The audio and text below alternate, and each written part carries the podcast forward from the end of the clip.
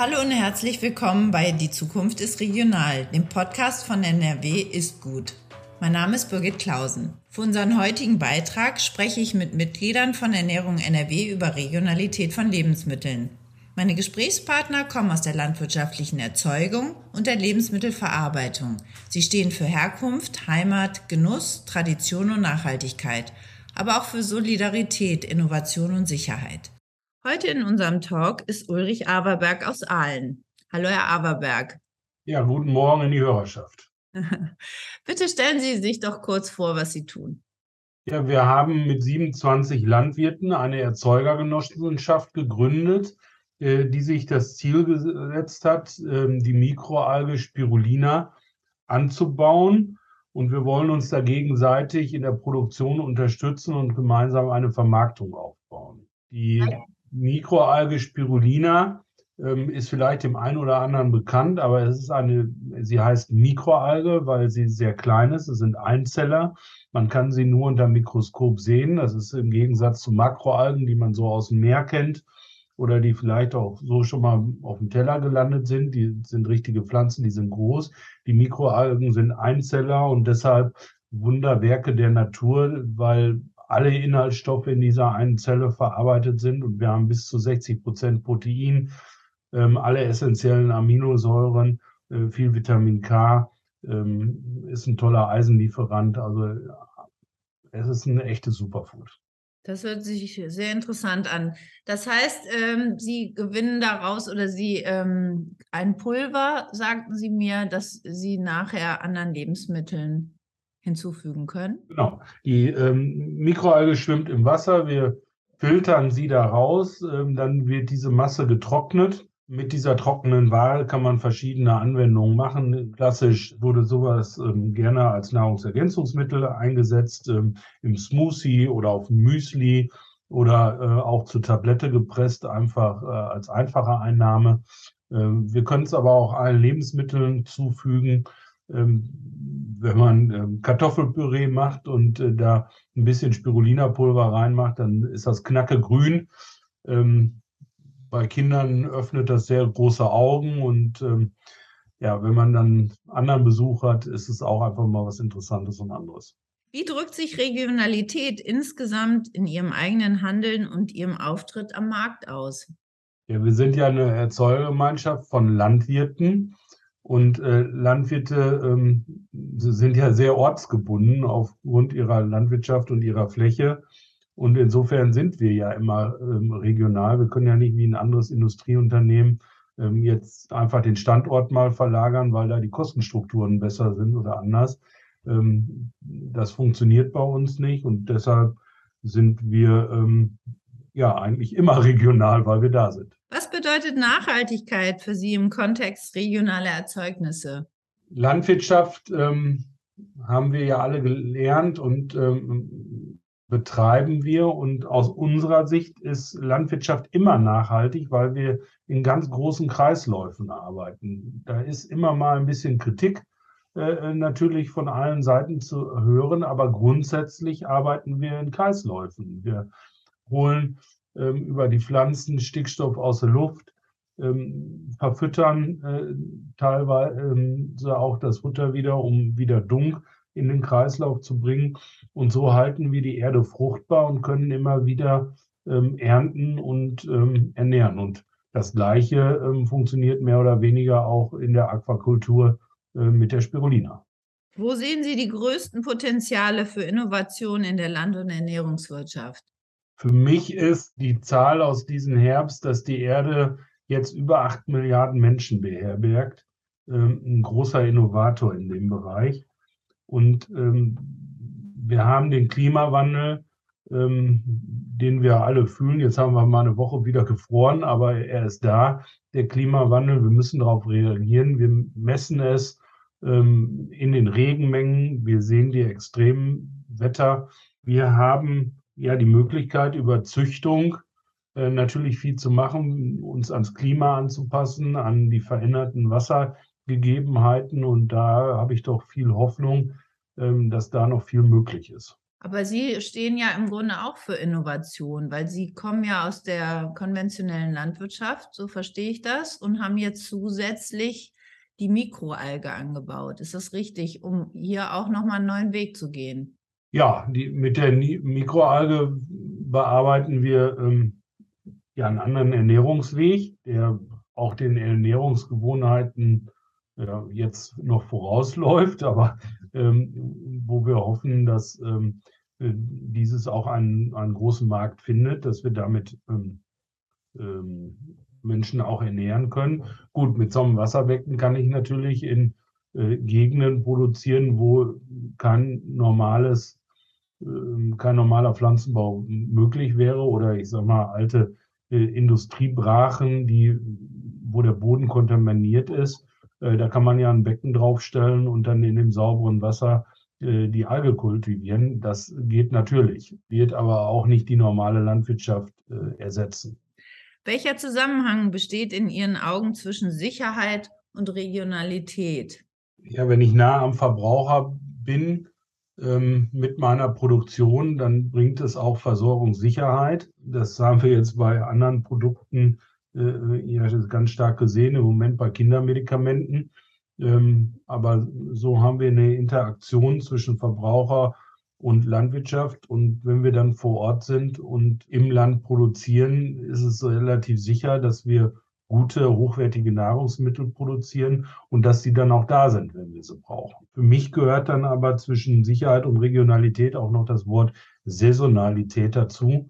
Denn ähm, wir fahren aus aller Welt äh, zu jeder Jahres Jahreszeit im Prinzip alle Produkte rein ähm, zu uns nach Deutschland. Es gibt Erdbeeren, die sind saisonal, aber eigentlich nur im Frühling da und äh, dann müssen sie genutzt werden. Und wenn wir dann über Sicherheit nachdenken, müssen wir auch dann unsere Ernten haltbar machen, ähm, wie es unsere, unsere ja, Väter kann man nicht sagen, unsere Mütter ja gemacht haben. Ähm, dann wird eingekocht und so weiter. Und äh, eingemacht, dass man im Winter auch vernünftige Nahrung hat. Und das gehört dann vielleicht in diesem Zusammenhang da auch ein bisschen rein. Ja, dann sage ich vielen Dank, Herr Aberberg. Das war sehr interessant. Danke Ihnen für das Gespräch. Jetzt spreche ich mit Anke Schönfelder. Guten Tag, Frau Schönfelder. Bitte stellen Sie sich doch kurz vor. Guten Tag.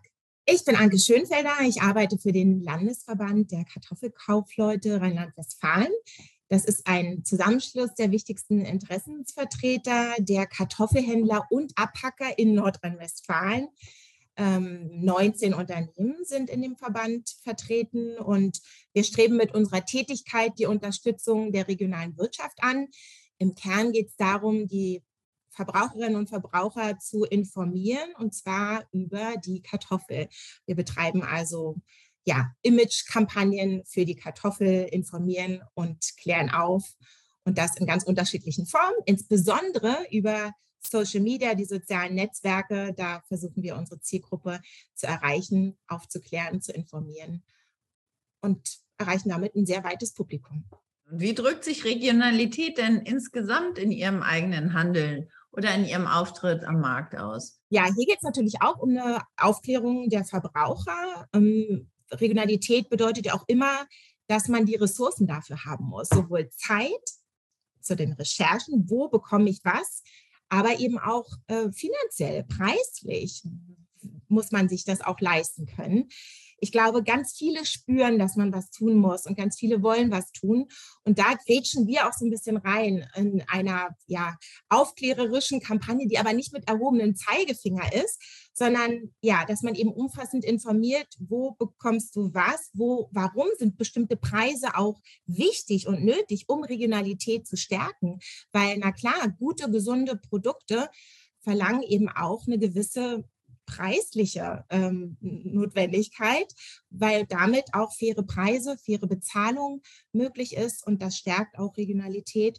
Und diese Erzählung auf eine leichte, humorvolle, interessante Art, das ist im Kern das, was, ja, was wir machen, wofür der Landesverband auch steht. Wie drückt sich denn das Thema Tradition in Ihren Produkten konkret in den Kartoffeln aus? Ja, Sie, Sie sagen es, Kartoffeln sind natürlich per se sehr traditionell. Also ich persönlich bin in Berlin groß geworden. Da komme ich her. Natürlich ist mir durch Brandenburg umgeben, äh, sind mir die, die Kartoffelbefehle vom alten Fritz tatsächlich bekannt. Aber das zur Historie, das ist ja nur so, so Begleitwerk. Ja, im Kern ist aus meiner Sicht Tradition natürlich Geschmack. Denn Geschmack ist Erinnerung.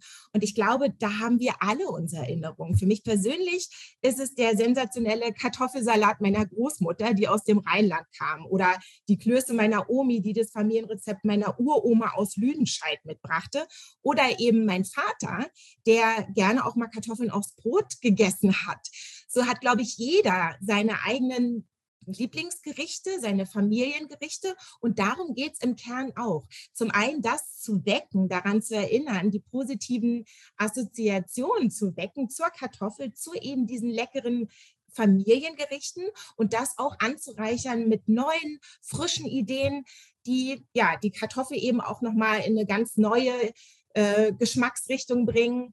Also diese breite Palette bildet für uns eben Tradition ab. Das ist kein Widerspruch. Der kleine Blick zurück mit den eigenen Erinnerungen und das auch zu weiten. Schau mal, das kannst du damit auch noch machen. Da sind wir eigentlich schon bei der nächsten Frage. Welche Verbindung stellen Sie zwischen Ihren Produkten und dem Genuss her? Sie sagten es schon, Tradition, Genuss, Heimat, Herkunft, äh, viele Dinge spielen da auch zusammen. Und äh, die äh, Kartoffel ist ja ein sehr genussvolles Produkt. Wie bringen Sie das denn den Verbrauchern näher? Das ist eine tolle Frage, weil das da, dafür brennen wir. Das ist wirklich unsere Leidenschaft, da zu kommunizieren. Ähm, schau mal, unsere Kernbotschaft ist, die Kartoffel ist vielfältig. Und das auch darzustellen, abzubilden, ohne dass man einfach sagt, die ist vielfältig, sondern indem man ganz viele verschiedene Rezepte und Nutzungsformen der Kartoffel auch vorstellt, was so ein Aha-Effekt erzeugt, wo man dann zurückbleibt, ach so, wirklich wusste ich gar nicht, äh, probiere ich mal aus. Das ist, glaube ich, was auch ganz tief verankert und, und einfach Spaß macht, ähm, weil wir auch gerne lernen wollen und Neues erfahren wollen. Ganz konkret kann ich vielleicht was nennen. Wir assoziieren natürlich alle Kartoffeln mit herzhaftem Essen. Was wir zum Beispiel auch sehr schön kredenzen und in unserem Rezept, in unserem Rezeptportfolio haben, sind Backrezepte. Also die Kartoffel mal süß angewendet. Die Kartoffel hat ja den großen Vorteil, dass sie sich immer der Umgebung anpasst. Und ich glaube, das ist eben noch nicht so weit etabliert, ja, dass jeder schon mal mit der Kartoffel gebacken hat. Ich kann nur dazu aufrufen und äh, ermutigen, probiert das unbedingt mal aus, weil der Kuchen, das Gebäck wird so saftig und lecker. Das ist wirklich eine einzigartige Variante. Ja, vielleicht auch mal für, für ein neues Familienrezept zu sorgen in einer süßen Richtung. Und das drückt eben auch die Vielfalt aus. Und ja, im Kern geht es da eben um einen vielfältigen Genuss. Welcher Zusammenhang besteht denn in Ihren Augen zwischen Sicherheit und Regionalität? Ja, das ist eine sehr komplexe Frage. Ich glaube, dass hatte das vorhin schon mal erwähnt, ähm, Regionalität eben auch mit fairen Preisen beginnt. Angemessene Bezahlung sichert eben auch eine dezentrale Versorgung und damit eben auch eine Versorgungssicherheit regional, aber auch global. Also ähm, man kann das Thema auch wirklich richtig weiten. Ähm, Regionalität bedeutet aus unserer Sicht auch eine bessere Ökobilanz, trägt somit zum Klimaschutz bei.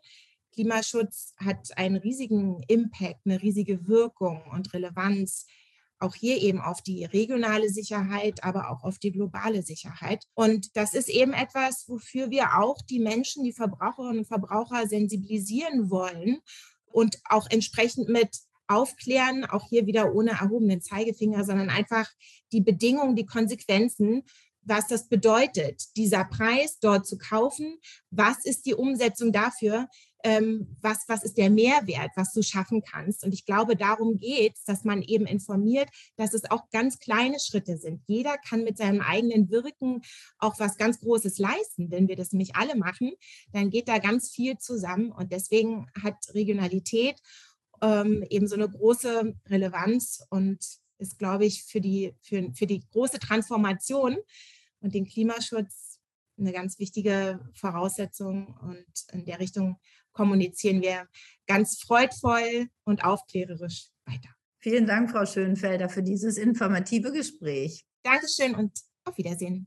Mein nächster Gesprächspartner ist Georg Schulze-Spüntrup. Hallo, Herr Schulze-Spüntrup. Guten Morgen, Frau Klausen. Ja, mein Name ist Georg Schulze-Spüntrup aus Lüdinghausen. Ich züchte seit 20 Jahren Galloways und diese vermarkten und verkaufen wir ab Hof und an, den, an gewerbliche Abnehmer.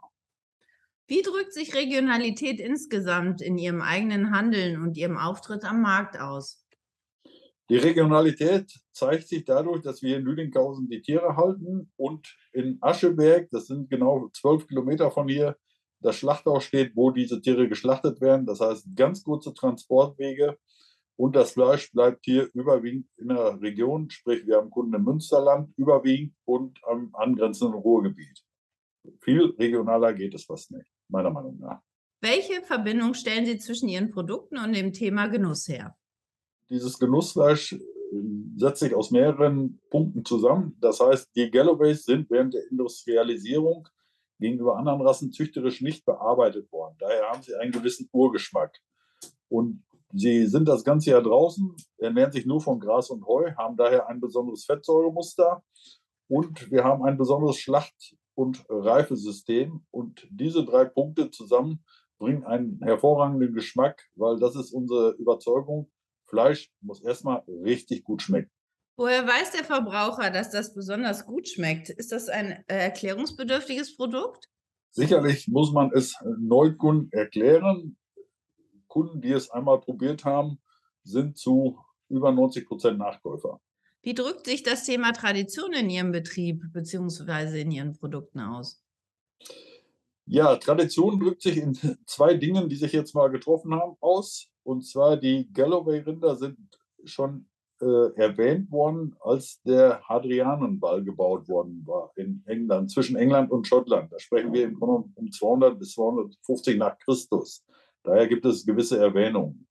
Und äh, bei mir ist es so, meine Familie betreibt Landwirtschaft und es gibt im Grunde in den alten Kirchenbüchern in Münster den Nachweis, da ist auch ein Stammbaum darüber erstellt worden, dass wir erst nach, erst, erstmalig 890 erwähnt worden sind. Und seitdem beschäftigt sich meine Familie mit Landwirtschaft bis zum heutigen Tage.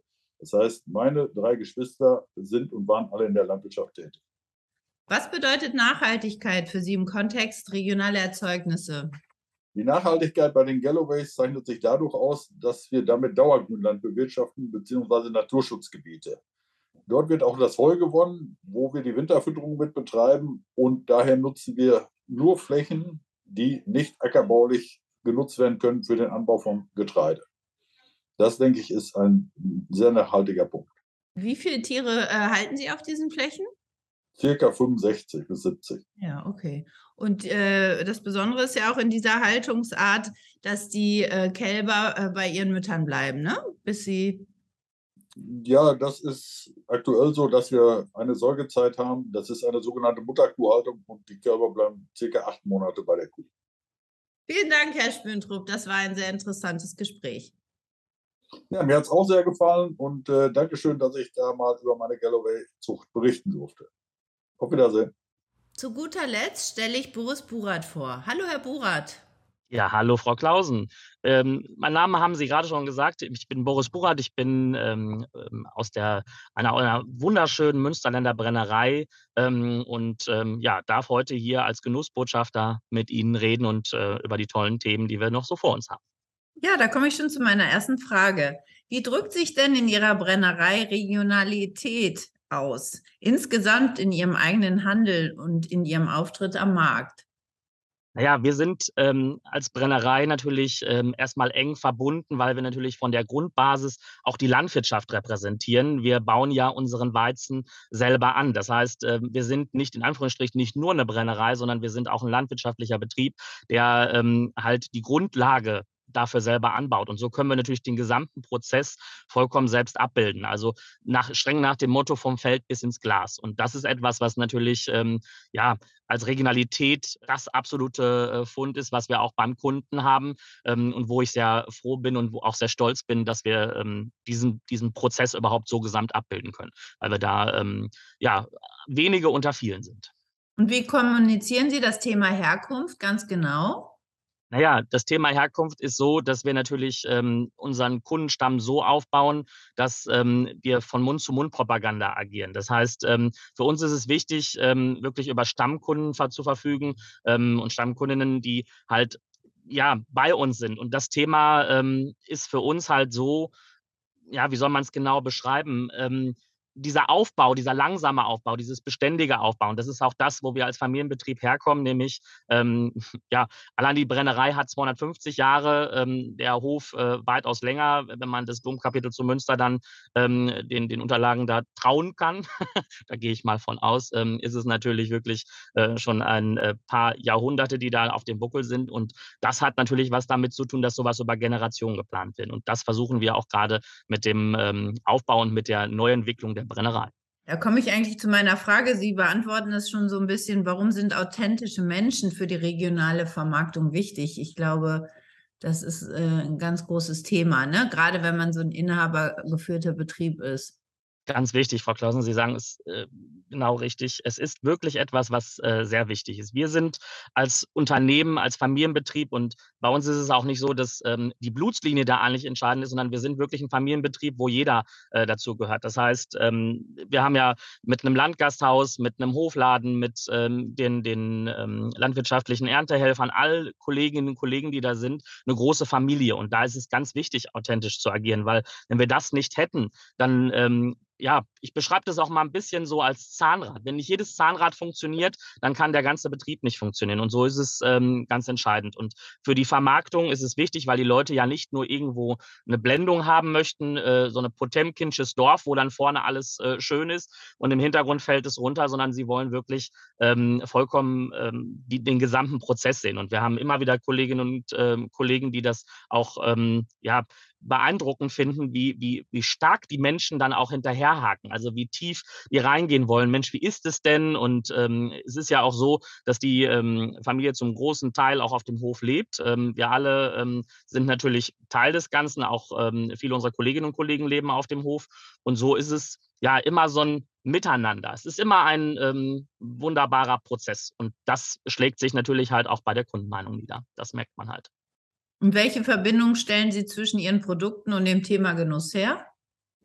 Naja, ich könnte jetzt ganz witzig antworten und sagen, das sagt mein Name schon. Äh, also wir sind natürlich als äh, Brennerei ähm, da in einem Genussmittelbereich, was, was ja ist, also wir leben dafür. Das kann ich Ihnen ganz klar sagen. Allesamt ähm, und ähm, wenn man sieht, wie wir ähm, Rohstoffe auswählen, die wir zum Beispiel nicht anbauen können, weil wir natürlich agieren müssen, dann sind es oft Freunde von uns, die wir äh, bitten, weil wir sagen, Mensch, man kennt sich ja in der Landwirtschaft und man ist vernetzt über ein Netzwerk, unter anderem auch sowas wie NRW ist gut, hilft uns dabei natürlich gute äh, Erzeugerinnen und Erzeuger auch zu finden, um halt dann miteinander zu agieren. Und das ist etwas, was ähm, wir mit diesem Thema Genuss wirklich ähm, verbinden, ist, wenn ich nicht was Gutes hineintue, kann ich auch nachher nichts Gutes rausholen. Und ähm, wir sind froh und stolz, dass wir mittlerweile eine Menge Preise gewonnen haben. Aber im Endeffekt ist es halt doch immer das, wenn man es selber trinkt und es schmeckt einem einfach hervorragend, dann freut man sich am meisten. Das war sehr informativ. Ich danke Ihnen, Herr Burat, für das Gespräch. Ja, ich danke Ihnen, Frau Klausen. Vielen, vielen Dank. Das war es für heute von uns. Vielen Dank für Ihr Interesse. Und hören Sie bald wieder rein in Die Zukunft ist regional, dem Podcast von Ernährung NRW. Mehr Informationen finden Sie auch auf unserer Webseite nrwisgut.de. Dieses Projekt wurde gefördert durch das Ministerium für Landwirtschaft und Verbraucherschutz des Landes Nordrhein-Westfalen.